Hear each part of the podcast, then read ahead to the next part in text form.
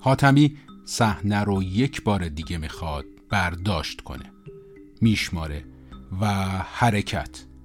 صدای افتادن یکی از بازیگرها روی زمین توجه همه رو جلب می‌کنه. زمین خوردنی که معمولی نیست. و چند دقیقه بعد گروه با یک شوک عظیم روبرو میشه.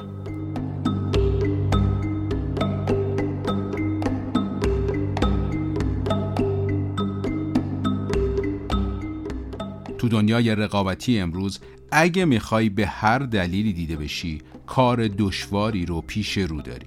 در این رقابت بزرگ جهانی کسانی موفقن که می‌دونن سرمایه هاشون رو چطور و کجا متمرکز بکنن. حالا چطور میشه فهمید که آیا ما درست از سرمایه هامون استفاده می‌کنیم یا نه؟ یک مشاور متخصص خلاق و با سابقه حامی مالی این قسمت از رادیو سانسوره. اسمش آژانس تبلیغاتی ادوایزده که همه معلفه های بالا رو داره. جلوتر بیشتر از ادوایز براتون خواهم گفت.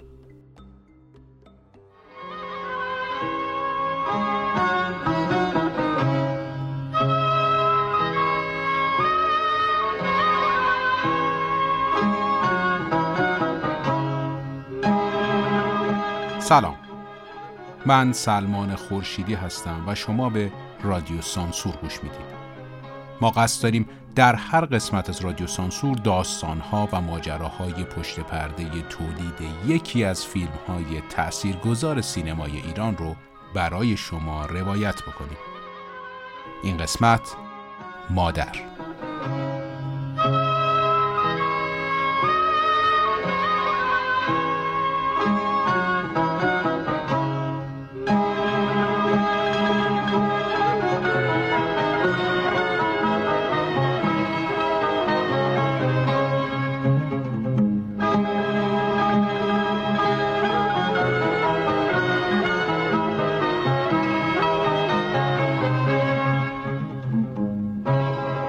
علی حاتمی متولد سال 1323 در تهران خیابون شاهپور بود.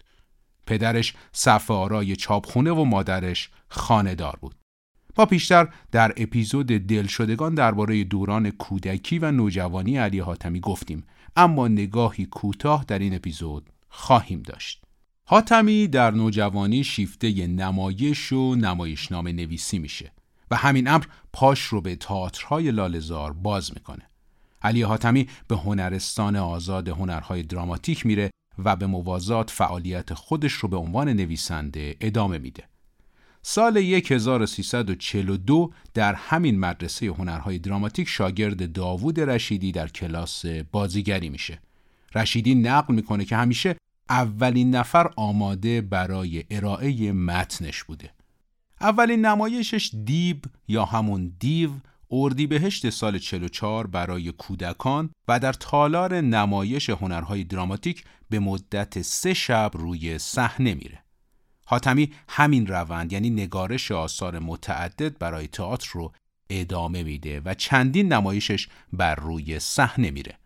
سال 1345 نمایشنامه آدم و حوا یا برج زهرمار رو می نویسه که میشه اون رو به عنوان یک نقطه مهم در فعالیت‌های حرفه‌ای حاتمی دونست. زمانی که هم تئاتر و هم تلویزیون ملی اون رو به عنوان نویسنده توانا می‌شناسن. بعد نمایش حسن کچل رو با همکاری داوود رشیدی روی صحنه می‌بره که اقبال عمومی ایشون رو به سمت نگارش یک فیلمنامه بلند از این اثر سوق میده. حسن کچل اولین فیلم سینمایی علی حاتمیه این فیلم یک کمدی موزیکال رنگیه که با اکران در 15 سینما فروش قابل توجهی می‌کنه و زمینه به تولید رسیدن فیلم دومش یعنی توقی که با الهام از داستان ویسورامین نوشته بوده ایجاد می‌کنه. اما روند فعالیت های سینمایی حاتمی پیش از انقلاب همیشه اینطور جلو نمیره. فیلم های بعدی حاتمی در گیشه اغلب با شکست روبرو میشه.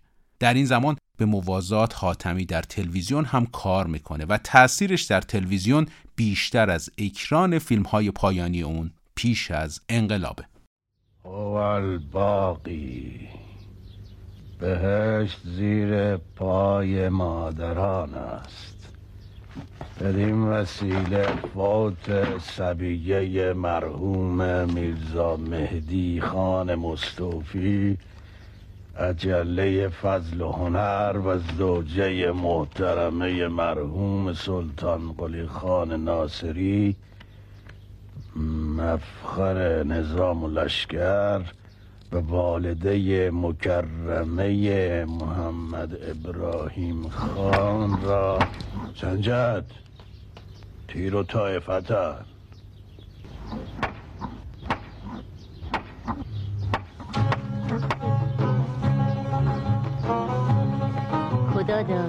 خوشی سازی. الحمد.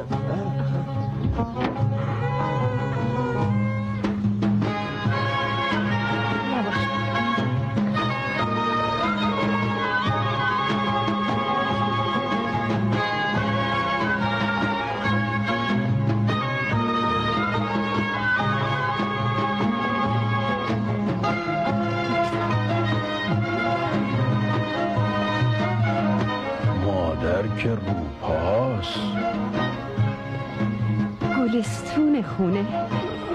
فقط بوی مادر رو کم داشت.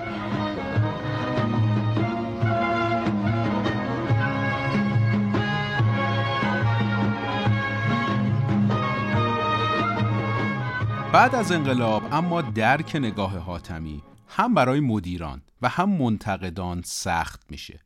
و به نوعی دو قطبی رو شکل میده که مفصل در اپیزود دلشدگان ازش گفتیم و سعی می‌کنم تکرار مکررات نکنم براتون. اما سادش اینه که حاتمی به راحتی نمی‌تونه فیلم بسازه و بسیاری از افراد از جمله های مخمل باف در مقابل جریان فکری و تولیدی علی حاتمی قرار می‌گیرن. اما حاتمی نه فقط به فکر فیلمسازی بلکه به فکر جریان محدود تولید سینما در ایران بعد از انقلابه و در همین راستا طرح شهرک سینمایی رو آغاز می‌کنه. مرحوم علی حاتمی قبل از انقلاب تصمیم داشته سریالی به نام جاده ابریشم بسازه و مقدمات ساخت کار رو هم فراهم می‌کنه. حاتمی میره ایتالیا که یه سری آکساسوار برای این سریال به ایران بیاره اما همزمان با این رفت و برگشت انقلاب میشه. علی حاتمی کمی صبر می‌کنه و سعی می‌کنه بعد از انقلاب همین پروژه رو در تلویزیون پیگیری بکنه که منجر به احداث همین شهرک سینمایی میشه. طرح این شهرک ابتدا توسط علی حاتمی و مرحوم ولی الله خاکدان به واسطه سریالی که بر بستر وقایع سیاسی و اجتماعی معاصر ایران بوده شکل می‌گیره. زمانی که این طرح به تلویزیون داده شد و همزمان با آغاز تولید این مجموعه احداث این شهرک با طرحی خاص شروع میشه. ده هکتار زمین برای ساخت و بازسازی تهران قدیم در نظر گرفته شد و علی حاتمی عکس ها و اسناد گردآوری شده رو به شهرک سینمایی چینشیتای ایتالیا می‌بره. و با کمک نقاش ها و مهندس های ایتالیایی طرح اولیه شهرک رو ترسیم می‌کنه. این پروژه رسما سال 1358 یعنی اسفند سال 58 آغاز میشه. در اون سالها علی حاتمی دکورهای مربوط به خیابون لالزار و توبخونه و کوچه پس کوچه های بازار تهران رو می‌سازه. یعنی بخش اولیه بیشتر مربوط به تهران در دوره پهلوی بوده.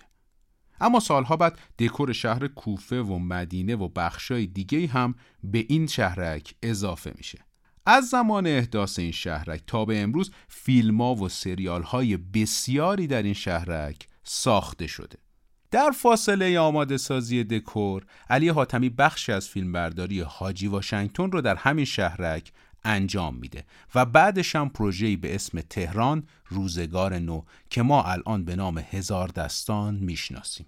اما سال 1368 در کنار همه این دردسرها حاتمی ساخت فیلمی رو آغاز می‌کنه به نام مادر. این یه دونه چایی رو با قند بخورین امروز در بند رژیم نباشه.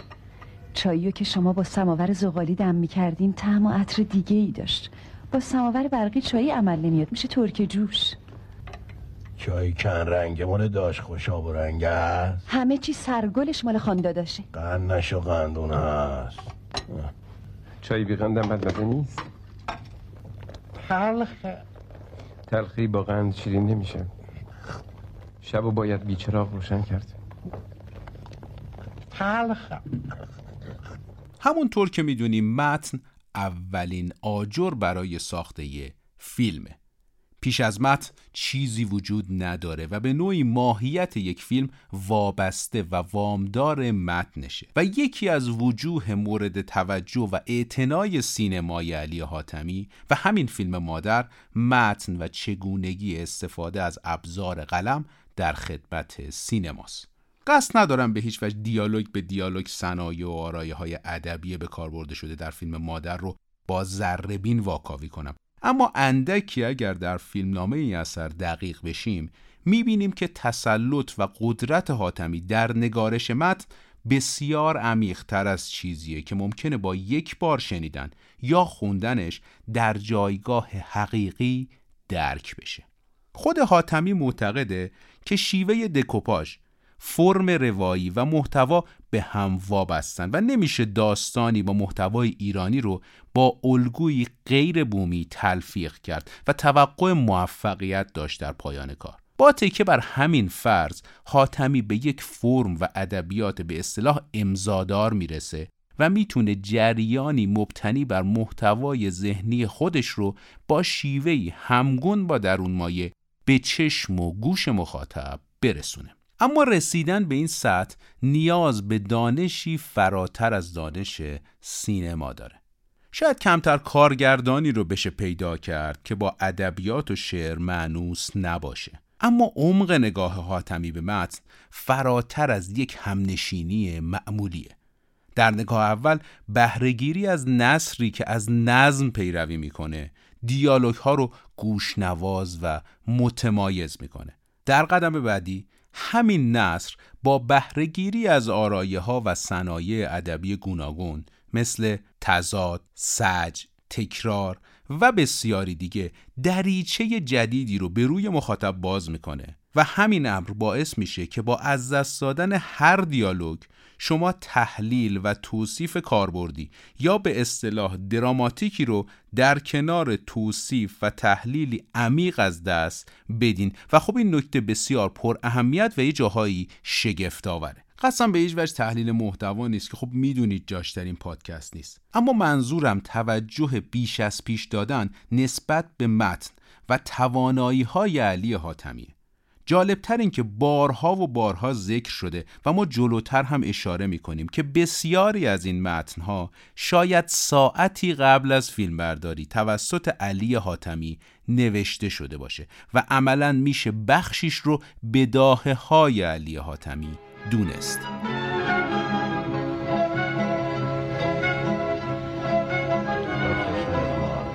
بس مادر از مچ افتاد پسره سنجده یه صدی شتل گرفته که پای خانداداشش رو مالش بده. چخ الان یافتیم هم نشده. باشه. به خاطر گل روی ترنجبین بانو لوتی خورش کن. مادر گلام رضا امون بده. باقالی سنگین سر دلت میمونه. نبات داغتو بخور سقل سرد نکنی. این تخم و ترکه که در بس تصادفی هن.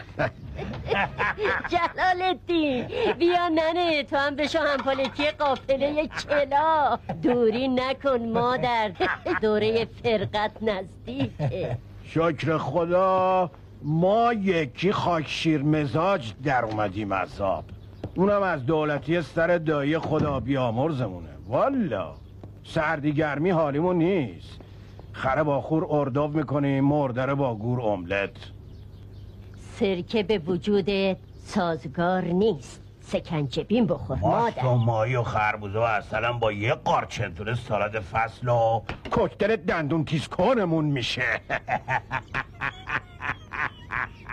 مادر سرکه مناسب حال شما هم نیست. پرهیز مرهیزش میدین که چی؟ خورشید دم غروب آفتاب سلات زار نمیشه. احتابی اضطراریه. دو ساعته باتریش سس بذاری حال کنین دمای آخر. حال و وضع ترنجبین بانو اینو وقت اضافی بازی فیناله. آجیل مشکل گوشش هم پنالتیه. گیرم اینجور وجودا موتورشون روز رایسه. تخت گازم نرفتن سربالای زندگی. دینامشون وصل به برق توکل. اینه که حکمتش پنالتیه. یک شوت سنگین گله. گلشم تاج گله. قرمزته آبی آب لیموجات. حالا با آب زاده علی که وسط ساز رو سر مظلوم بود. مظلوم قلیش قلیش و دهداری دهداری و جدی کن جدی کن از پشت خطای البته این نکته رو باید اشاره و یادآوری کنم که حضور در جلسات جناب فرخ غفاری هم تأثیر زیادی بر ایجاد این جریان ذهنی عمیق در حاتمی داشته. ما در اپیزود شب قوزی مفصل از فرخ غفاری و تأثیرش بر حرکت افرادی مثل آی بیزایی و حاتمی گفتیم. علی حاتمی خودش درباره زبان خاصی که در آثارش داره میگه از همون زمانی که نوشتن کارهای نمایشی رو شروع کردم در جستجوی زبان خاصی بودم که ویژگی های زبان ما رو داشته باشه. در این جستجوها پی بردم که ما برای بیان مقاصدمون در بیشتر اوقات سریح حرف نمی‌زنیم. در حرفامون کنایه وجود داره یا از امثال و حکم استفاده می‌کنیم. حاتمی در پاسخ به این سوال که این همه دیالوگ زیبا از کجا میاد میگه که مادر بزرگی داشته که مثل همه خانواده ها معمولا شبها براشون قصه می‌گفته. همه اعضای خانواده با قصه هاش به خواب می‌رفتن. اما من یادداشت برمی داشتم و اینا به نوعی اکتساب از مادر بزرگشونه. فیلم مادر پنج سال قبل از زمان ساختش نوشته میشه و کل داستان ابتدا در شمال میگذشته. تو اون نسخه همه در ویلای پدری در شمال کشور جمع می شدن و مادر اونجا از دنیا می رفته. حاتمی بعد از مدتی داستان مادر رو بازنویسی می‌کنه و کل ماجرا رو به تهران میاره.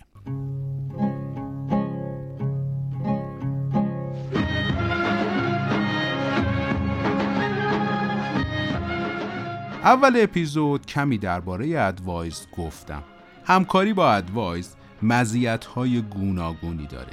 یکی از مزیت های ادوایز هزینه مناسبه. شما می‌تونید با خیال راحت سراغشون برین و بدون پرداخت هزینه های گذاف در حد و چارچوب کسب و کارتون در راستای گسترش باهاشون همکاری بکنید. این تیم با برندهای مشهوری کار کرده. پس مطمئن باشید یه گروه با تجربه پشتیبان تبلیغات شماست. همونطور که از اسمشون هم پیداست ترکیب دو تا کلمه اد و وایزد به شما نوید یک تبلیغات هوشمندانه و خلاقانه رو میده. برای اطلاعات تکمیلی و راه های ارتباطی هم به توضیحات همین اپیزود مراجعه بکنید. آژانس تبلیغاتی ادوایزد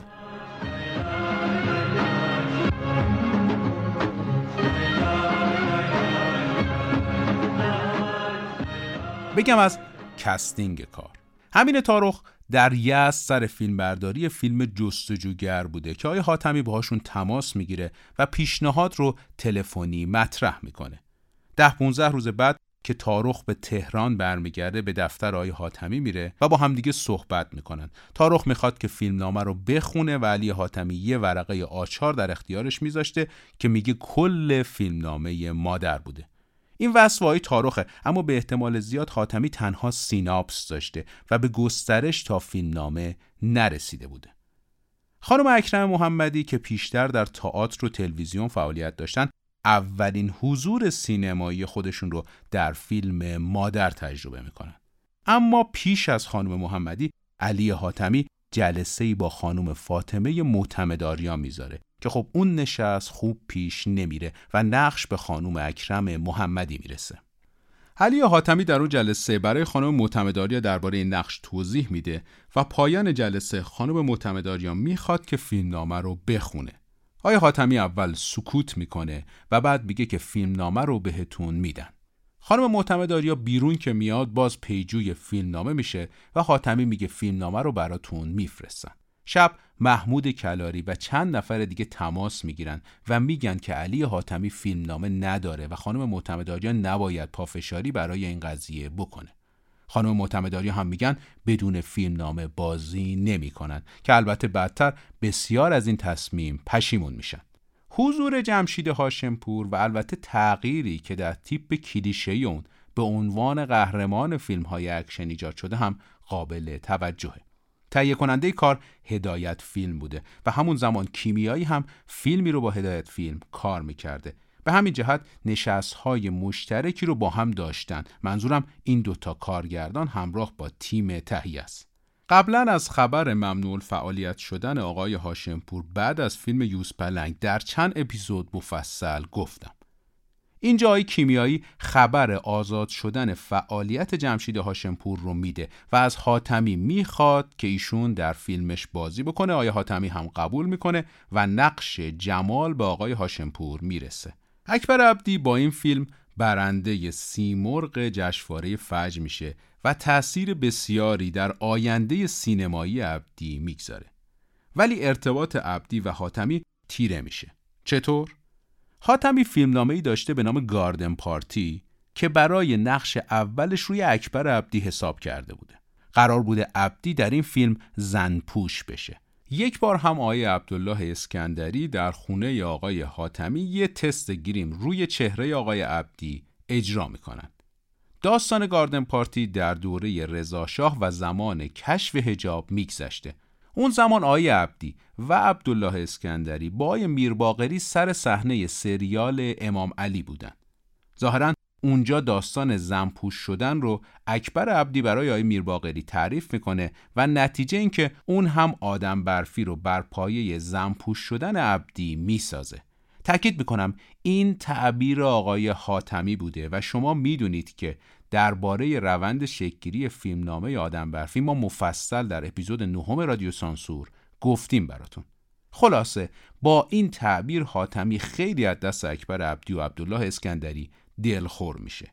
بعد از ساخته شدن آدم برفی مشخص میشه که داستانش با گاردن پارتی کاملا متفاوته. اما همین که عبدی در فیلم زن پوش میشه کافی بوده تا حاتمی فیلمنامه گاردن پارتی رو نسازه. بیا جلو مادر ببینه که پاکیزه شدی ماشالله ماشالله هزار ماشالله مشکن دستش. خیل نبینه کی صورتتو سیاه و کبود کردی من. عوضش سر و تنشم شستم. دیگه نمی‌دونستم دستموز دلاکی ناله و نفرینه. نمیرم زیر آب داغ. زدمش. نه نه زد که. خودم خوردم زمین. صابونو قورت دادن لیز خودم چشم رفت تو دوش. به خدا. دوبله کار بر عهده زنده یاد علی کسمایی بوده. نکته بسیار جذاب درخشش جناب منوچهر اسماعیلی در سه نقشه. کدوم نقشه؟ به جای آقای محمد علی کشاورز در نقش محمد ابراهیم به جای آقای اکبر عبدی در نقش غلام رضا و به جای آقای جمشید هاشمپور در نقش جمال که هر سه رو ما با صدای استاد منوچهر اسماعیلی میشنویم. به جای خانم زندیات رقیه چهره آزاد که در نقش مادر بودن خانم بدرالملوک نوراللهی گویندگی می‌کنند جای خانم فریمه فرجامی هم خانم زهره شکوفنده. حالا از لوکیشن کار بگم براتون.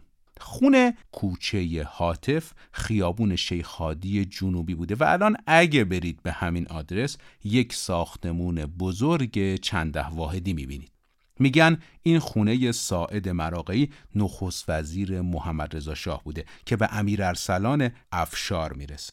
بعد از انقلاب که افشار از ایران فرار می‌کنه کمیته خونه رو تحویل می‌گیره و حاتمی خونه رو از کمیته اجاره کرده بوده. گروه کل پشت بوم رو چادر می‌کشن تا کنترل نور پردازی رو بهتر داشته باشن. کف زمین رو گازوئیل میریزن برای اینکه خیس به نظر بیاد. به علاوه بخشی از پتینه های دیوار رو هم خود مرحوم حاتمی با دقت و وسواس انجام میده. حاتمی بسیار روی این جزئیات حساس بوده و اگه بخوام مثال بزنم از این حساسیت برای اتاق مادر فرش قشقایی می‌خواسته با زمینه لاکی و یه جزئیات خاص. همچنین اضافه می‌کنه به گروهش که مشابه این فرشی که می‌خوام در فلان حجره است با صاحبش هم هماهنگی شده که دقیقا همون رو برای اتاق مادر بگیرن. خلاصه که گروه به هر دلیلی نمی‌تونه اون فرش رو اجاره کنه و فرشی مشابه رو تهیه می‌کنن. حاتمی نگاهی به فرش میندازه و میگه این همون فرشه؟ به همین جهت آیا حاتمی تا یک هفته ورود مدیر تولید و به لوکیشن ممنوع اعلام می‌کنه؟ به احتمال زیاد شما هم الان نقش فرش رو که در چندین پلان محدود به چشم میاد به یاد ندارید. اما برای حاتمی مهم بوده که همه چیز دقیق انتخاب بشه و سر جای خودش قرار بگیره. داستانی از همین لوکیشن توسط عوامل هم نقش شده که آجرهای لبه طبقه دوم لق بوده و زمانی که این چادرها رو میکشیدن باز دوباره شب جمع می‌کردن فردا دوباره این چادره رو پن می‌کردن.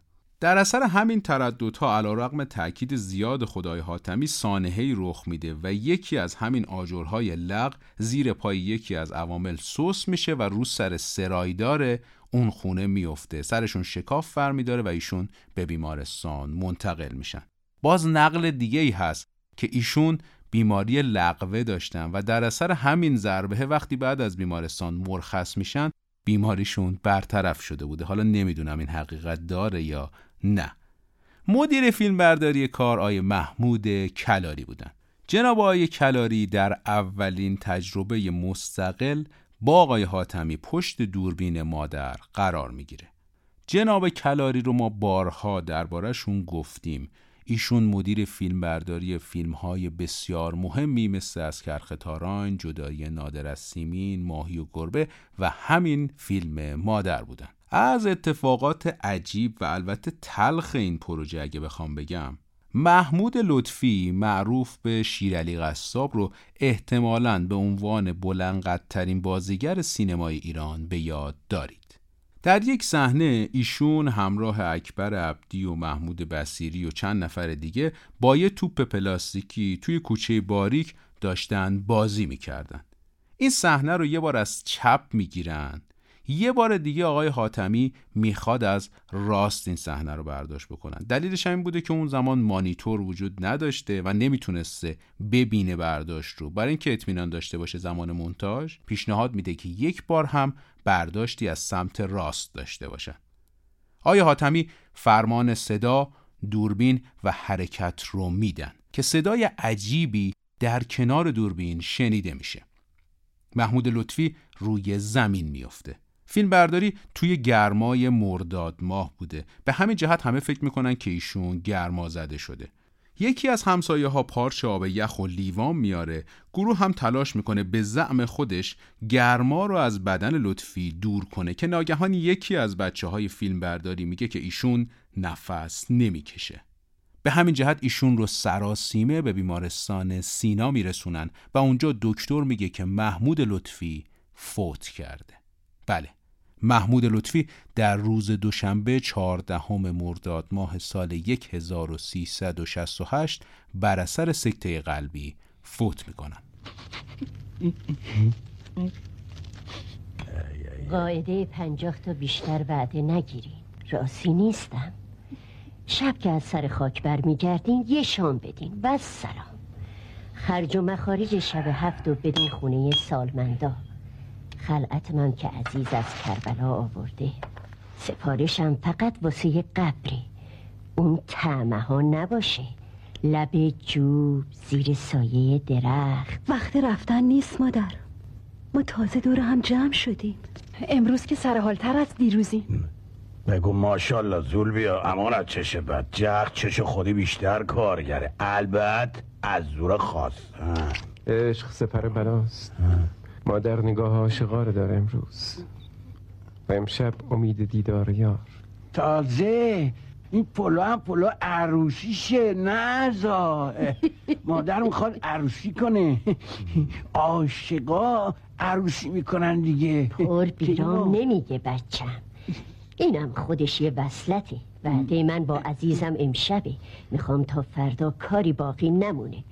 گوشت و پیاز و سیب زمینی رم امروز تفتش میدیم. تا فردا طوریش نمیشه. فقط می‌خوام یه پلو دم کردن و جا افتادن خورشت بمونه. سر شام گریه نکنین غذا رو به مردم زهر نکنین سماور بزرگ و استکان نروکی هم به قدر کفایت داریم. را نیفتین دوره در همسایه پیزرف و ظروف. آبروداری کنین بچه ها نه با اصراف با آداب. سفره از صفای میزبان خورم میشه. نه از مرصع پلو حرمت زنیت مادرتون رو حفظ کنین محمد ابراهیم خیلی ریز نکن مادر. اون وقت میگن خورشتشون فقط لپه داره و پیازدا که دعاد بخونم تنه رو پهنه می‌کنم می‌کنم تو ملاجشون اینو؟ میمونه یه حلوا. هدیه صاحبان عذا به اهل قبور. این تنها شیرینی زیافت مرگ عطر و طعمش دعاست. روغن خوبم تو خونه داریم زعفرونم هست. اما چربی و شیرینی ملاک نیست. این حرمتیه که زنده ها به مرده هاشون می‌ذارن. اجرشم نزول سلوات و حمد قل فقط دل با پس آردم. خاطر جمع نیستم. میترسم مونده باشه آرده هشت خام می‌خرم برات. فردا علا حلوا میپزم.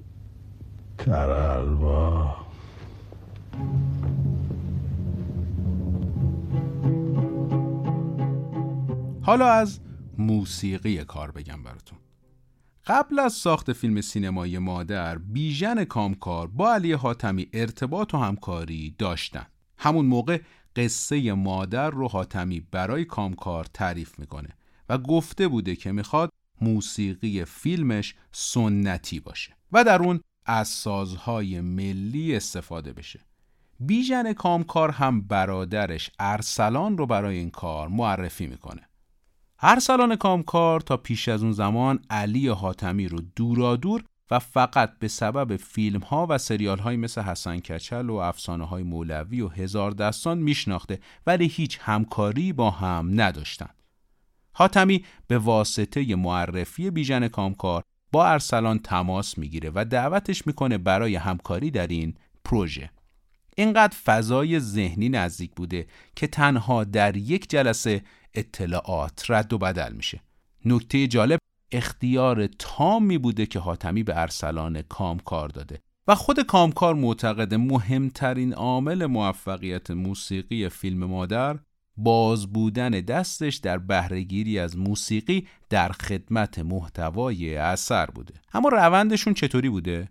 ابتدا همونطور که گفتیم فیلمنامه نهایی وجود نداشته. بعد از اینکه تولید کار تموم میشه حاتمی نسخه اجرا شده فیلمنامه رو برای کامکار میفرسته و همچنین فیلم تدوین شده اما بدون صداگذاری رو که هنوز دوبله نشده بوده رو برای کامکار نمایش میده. در خصوص دیالوگا هم یکی از عوامل دیالوگ هر بازیگر رو همزمان با پخش اثر بدون صدا میخونده که محتوا کامل منتقل بشه. با همین شیوه ارسلان کامکار ترک ها رو می‌سازه تحویل حاتمی میده و حاتمی هم بسیار استقبال می‌کنه. حلی حاتمی بعد از مادر به سراغ دلشدگان میره فیلمی که ما در اپیزود 11 همه رادیو سانسور مفصل ازش براتون گفتیم. بعد از دلشدگان حاتمی به سراغ سوژه‌ای میره که سالها دربارش تحقیق کرده بوده یعنی جهان پهلوان تختی. حاتمی این پروژه رو سال 75 کلید می‌زنه اما بیماری سرطان به اون این امکان رو نمیده که این پروژه رو تموم بکنه. و علی حاتمی معروف به سعدی سینمای ایران در روز پنجشنبه چهارده آذر ماه سال 75 بر اثر سرطان پانکراس در سن 52 سالگی دار فانی رو ودا میگه. مادر. مادر. درد. درد. دارد. دارد. دارد. دارد. مادر. مادر. مادر. جان. دارد. مادر مرد.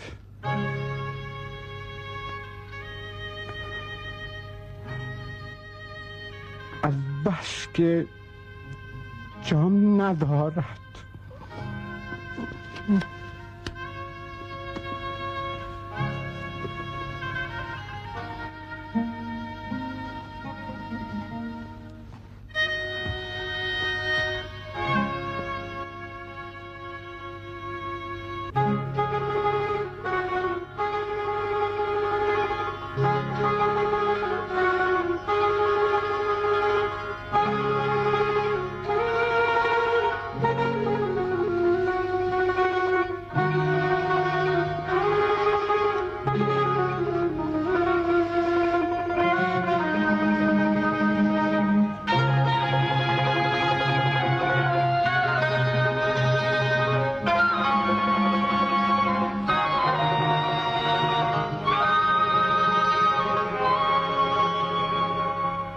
مرگ و پرداختن به مرگ سهم مهمی در آثار علی حاتمی داره.